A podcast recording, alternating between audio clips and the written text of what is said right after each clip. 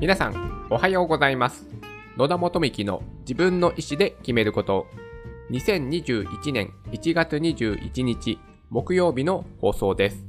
この番組は人生の自由を求めるために、まず自分の意思で選択して物事を選ぶことで、豊かで楽しく毎日を過ごすことができるきっかけとなれば、という番組です。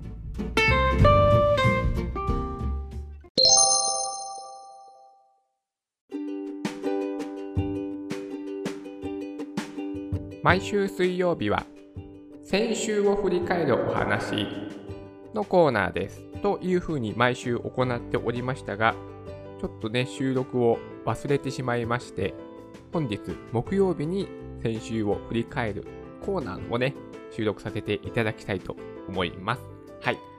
先週はですね、まああの、ね、緊急事態宣言が発令されて、なるべくね、家で過ごしてくださいということでしたので、まあ、先週も引き続き、まあ、引きこもりの生活をね、送っておりましたが、えー成人式の日にですね、祝日でお休みだったので、あのね、私、去年、引っ越しをして、ちょっと広めの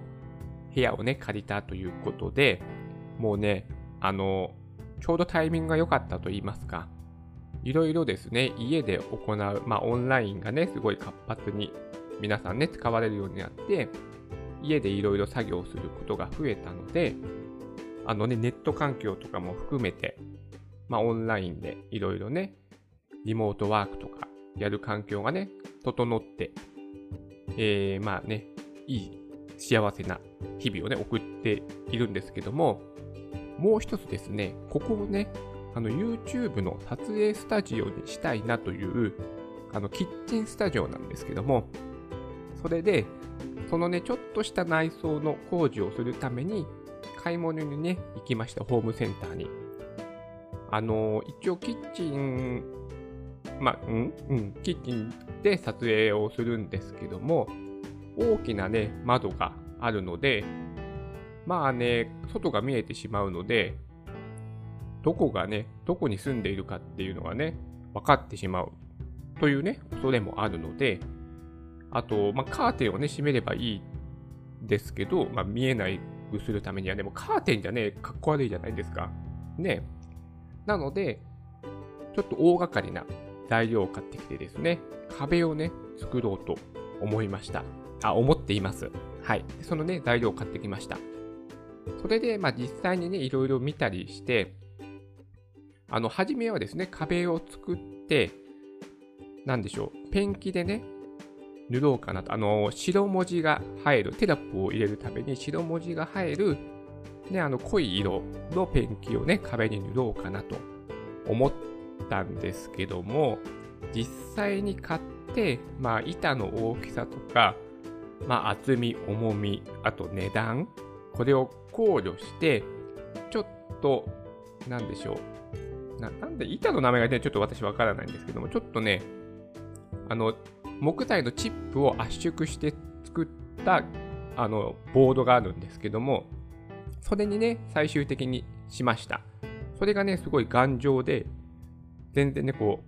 う、多少薄くても、なんか、ヨレヨレしないので、壁として使うには、これがね、まあ、あのコストの面も踏まえると、それがいいかなと思ってそれを買ったんですが、どうやらそれにはね、なかなかちょっとね、ペンキが乗りにくい。普通に塗ってはペンキが乗らないので、まあ、下、下地の処理とかをまずやってからペンキを塗らないといけないというね、作業を、そのホームセンターの中でね、スマホで 調べながらね、いろいろやってたんですけども、まあ、どうやらそうらしいぞということが分かって、こう、どうしようかなと思って、めんどくさい工程が1個増えるし、なんか失敗する確率も上がりそうだなと思った時に、壁紙を貼ればいいんじゃないと思って、えっ、と、ペンキではなくてですね、壁紙を貼ることにしました。それでサンプルを送ってもらって、で、それで、えっ、と、どのね、壁に、2種類のね、壁の色にすることにしました。それで今ね、えー、と壁紙を注文して待っている段階なんですけども、まあ、それの元となる壁のね、木材の材料を買いに行きました。だからこれからえー、壁紙が届いたら壁紙を貼って、まあ、仕上げていこうかなということを考えております。あの、前にね、少しお話ししたんですけども、あの、去年のね、え、12月の中旬頃、ちょうど1ヶ月ぐらい前からですね、英会話のね、勉強を始めたんですけども、さらにですね、まあ、せっかく英会話の勉強をしているし、もっとね、アウトプットする場をね、作れば知識の定着になるかなということも踏まえて、英語で日本の食文化を発信する YouTube チャンネル。これを、まあ、ちょっとやってみようかなというふうなことを今はね、考えております。まあ、それを行うために自宅にキッチンスタジオを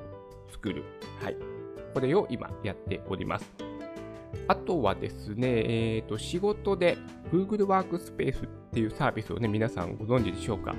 ?Google さんはね、無料でいろいろなあのアプリ、あの、マイクロソフトのオフィスでいう Word、Excel、PowerPoint。これと同じようなサービスとか、まあいろいろね、Gmail とかもそうですし、Google ドライブとか、あと、Zoom のような Meet というですね、オンライン会議ができるツールとか、いろいろね、サービスがね、いくつもあるんですけども、まあ、その中の法人向けのね、Google Workspace というサービスがありまして、それを我が社が導入するに向けて、まあ、研修をね、ちょっと私が、あの、情報システム担当というですね、社内の IT 化を推進する立場の人間ですので、まあ、その勉強会に参加をしました。あとは、えっ、ー、とですね、Zoom のセミナー、週末は Zoom のセミナーにも参加しました。それはね、とある大学が行っている、まあ、発達障害に関するセミナーですね。これに参加をして、まあ、ちょっと勉強したり、あとはですね、あの、アンコモン、えっ、ー、と、YouTuber のまこなり社長。まあ、YouTuber じゃないんですけどね、あの、本当、本当は、あの、株式会社 DIV というですね、プログラミングのテップキャンプというプログラミングスクールを運営している社長がいるんですけども、その人がま YouTuber としてビジネスのね、いろいろな情報を発信してるんですけども、まあ、その、えー、まあ、マコナリ社長というですね、YouTuber として活躍もしているんですけども、まあ、本業である、うんえーと、株式会社 DIV で新しいサービスをリリースしまして、それがアンコモンというサービスなんですけども、これはですね、えー、ビジネスパーソンに、まあ、最低限のスキルというか、えっと、土台になるスキルを学べる、まあ、研修のプログラム、1ヶ月集中型の研修プログラムになっているサービスをリリースするという発表をした後ですね、なんか情報商材とかですね、そういった結構誹謗中傷がね、多かったみたいですね。やっぱりね、あの、認知度が高い人って大変だなと思いますけども、まあ、私はね、まあ、DIV っていうね、プログラミングスクールを運営している社長であるということと、まあ、YouTuber としても私もね、まあ、参考に見させていただいていたので、私は、ね、そのまこなりさんには、あの、まこさんか、にはね、信頼を抱いているので、まあ別にそんなね、まあ、情報商材自体悪くないんですけども、まあ、研修内容もですね、え、ー、と、CR25 とかのタイアップの広告動画も見ましたが、その中でですね、実際に体験させてもらっているというね、映像もありまして、それをね、ちょっと見せていただきましたが、え、ー、と、私が今まで体験した、え、ー、と、研修内容とはですね、全然違うような雰囲気がありました。とにかくですね、え、ー、と、ウェブサイトでも書かれていますが、まあ、7割はアウトプット、あの、ワークの時間だそうです。だ講義は、えーと、3割、えー、他の7割はアウトプット。えっ、ー、と、2人ペアでね、えっ、と、研修を進めるらしいんですけども、だから2人のディスカッションとか、まあ1人で考える時間とか、そういったワークに使う時間の方が7割と圧倒的に多いということも、まあ一つの特徴かなというふうに思っています。私もね、このポッドキャストを始めたのは、あの、勝間勝代さんが、えっ、と、インプットとアウトプットは1対1にした方がいい。そうすることによって、あの、知識の定着になるんですよっていうお話を聞いたのが、まあ、きっかけであって、私は全然ね、アウトプットの方には全くと言っていいほどね、この割合で言ったら、全然時間をね、かけてなかったなということの反省があって、それでアウトプットの場をね、作るということで、このね、ポッドキャストを私は始めたんです。それで毎日配信をするということでですね、えー、まあ自分が日々ね、情報を、えー、インプットした中で、まあ気になること、まあもっとね、広く知ってもらった方がいい情報とかを、まあ毎日ね、このような形で配信をして、まあ自分自身の知識の定着につなげているというね、行動をしてます。まあそういったことも私自身のね、学びの知識もあったので、このあのマクナディさんのアンコモンというサービスはどうやらいいらしいなっていうことを思って、まあ、説明会に参加して、実際に本人からあのね、30分、30分だったかな？の説明をね、聞く会に、説明会に参加をしました。私はね、えー、まあ10、何万だったっけな ?15 万とかそのぐらいの金額だったんですけども、まあ、あの返金もね、全額返金もついているので、全額返金が確か、えーと、7日以内だったら、まあ、無条件で返金します。初めのね。で、それで、まあ、全部終了して、それでもね、満足いかなかったっていう場合は、これには条件があるらしいんですけども、まあ、条件を満たせば、すべてのキャリキュラムを、え、受講した後でも満足いただければ全額返金しますというね、ことを歌っていました。なので、まあ、本人もね、まあ、今の集大成のサービスということをおっしゃっていらしたので、まあ、相当自信があるのだ、あるのかなということも思ってます。私が気になったのはですね、確かコミュニケーションと、なんだろう、えっ、ー、と、文章力と構造化だったっけななんだっけななんか、その3つのね、ポイントがあって、その中で私は文章力、これを鍛えるというのが、とてもね、私は引っかかりました。文章力ってね、やっぱその、教えてもらっってないじゃないですか。ね、その人に伝わる文章とかですね、その上司から文章のフィードバックって、その、なんだろうな、この書き方はね、違うよとか、言葉が間違ってるよとか、こういう敬語は使わないよとか、そういったね、フィードバックはね、上司からもらうことはね、あったと思うんですけども、その本当の文章の書き方、こうか、こういうふうに書いた方が相手に伝わるよとか、分かりやすいよとか、相手を気持ちよくね、行動を促すことができるよとかですね。そういった文章の書き方というのは確かに学んだこともないし、上司からフィードバックをもらったこともないなと思って、それで私自身文章を書くことに苦手意識がね、もう小学校の読書感想文から抱いている人間なので、文章力かと思って、私もね、まあそういったね、ちょっとネガティブな感情があったので、まあ、ブログを始めて、そのね、書く力というのを養いたいなっていう思いもあって、えっ、ー、と、ブログを始めたんですけども、まあ、ブログはね、まあ、続いてはいるんですが、頻度はめちゃめちゃ低いんですよね、私。まあ、ブログでたお小遣い程度は稼げているんですけども、まあ、やっぱりね、苦手なんですよね。苦手意識がなかなか拭えないので、ここなので文章力ちょっとね、体験してみたいな、学んでみたいなっていうふうなことを思って私はね、すごいこのアンコモンというサービスに関心を持っております。あとは、まあね、多分に漏れず皆さんね、引きこもりをされてたと思うんですけども、私も引きこもりで生活をしつつですね、このレアジョブ英会話、はい、これをね、コツコツ頑張っております。もう本当にね、もういつも言ってますけども、なぜ、なぜね、頭ではね、わーな、こんな簡単だったよっていうね、文章がね、全然こうね、反射的に頭から出てこないんですよね。これはね、なかなかね、英語脳を作るのに時間がかかるんだなということをね、まあ、日々ね、悔しい思いをしつつもですね、まあ、たまにね、えー、その英語を話す方と、まあ、談笑できたりする、ね、あ、通じてるんだっていうね、感覚を味わうのも、まあ、とてもね、うわ、楽しいっていうね、感情もあるので、なんか英語勉強するとちょっと不安定ですよね、気持ちがね。わー、なんか楽しいって時またなんで言葉が出ないんだと落ち込んだり、この気持ちのね、上下が激しいんですけども、まあね、無理なく英会話続けております。今回はですね、私は仕事で英語が必要だという明確なね、もう目標がありますので、外国人の方のね、ズームだと思うんですよね、面談、はい、新卒採用の面談をするのがいよいよ2月の、ね、末に迫っております。あともう1ヶ月ですね。これで、まあ、どこまでね、まあ、なんでしょう、簡単なね、日常の会話、やり取り。まあ、面接なのでね、その時は。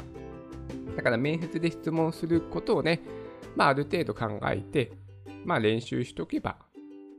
なんでしょうね。まあ、えっ、と、間に入ってくるね、その人材紹介サービスの会社の方がいらっしゃるので、まあ、別にね、私は英語を喋れなくてもいいんですよ。まあ、通訳の方もいてくれるし。けどもですね、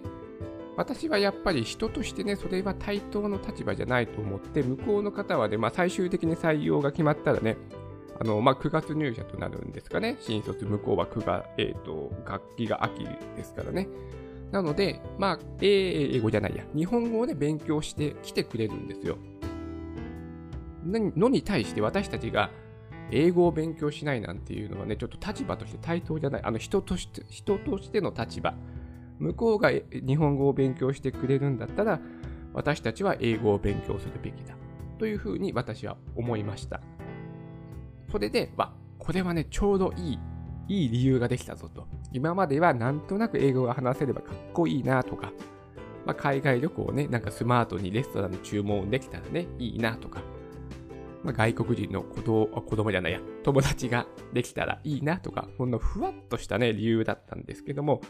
今回はもう明確に仕事で必要になるということがね、もう明確に決まりましたので、これはね、これを利用しない手はないなと思いまして、はい、私はね、また英会話の勉強の、まドアを開けてみたって感じなんですけども、一応ね、えー、その時立てた目標はね、私はその、えー、習慣化するにはどうしたらいいかっていうのをね、まあ、今まで自分なりに学んできていたので、えー、オンライン英会話もこれも毎日やると、はい、いうことを決めてやっていますが、えー、毎日はできていないんですけども、まあ、おおむねね、毎日行うことができてしまいます。まだね、どうしても週末はちょっとね、休みの日はね、今日はいいかなーってなってしまう時があるので、ここはね、もうちょっと工夫をしないといけないなと思いつつ、まあね、楽しめてやっているので、まあでも続けられそうだなっていうフェーズにはもう来ていますね。うん。あとはもうちょっとね、学習効率を上げるための、工夫は必要かなというふうなことを、まあ日々思っていたりもします。はい。まあ先週1週間はね、こんな感じで過ごしておりました。まあね、しばらくはね、どうしても緊急事態宣言が発令されていますから、まあ家で過ごすことが多いとなると思いますし、まあ、家で過ごしてほしいですね、私としても。ね、もう1ヶ月で本当緊急事態宣言ね、ややめてほしいので、皆さんね、ほんとね、しょうがない。家でね、過ごしましょう。うん。ということを、まあ、思いつつですね。はい。そんな感じで今日はじゃあ、今日は結構喋ってしまいましたね。終わりにしたいと思います。それでは今日も素敵な一日になりますように。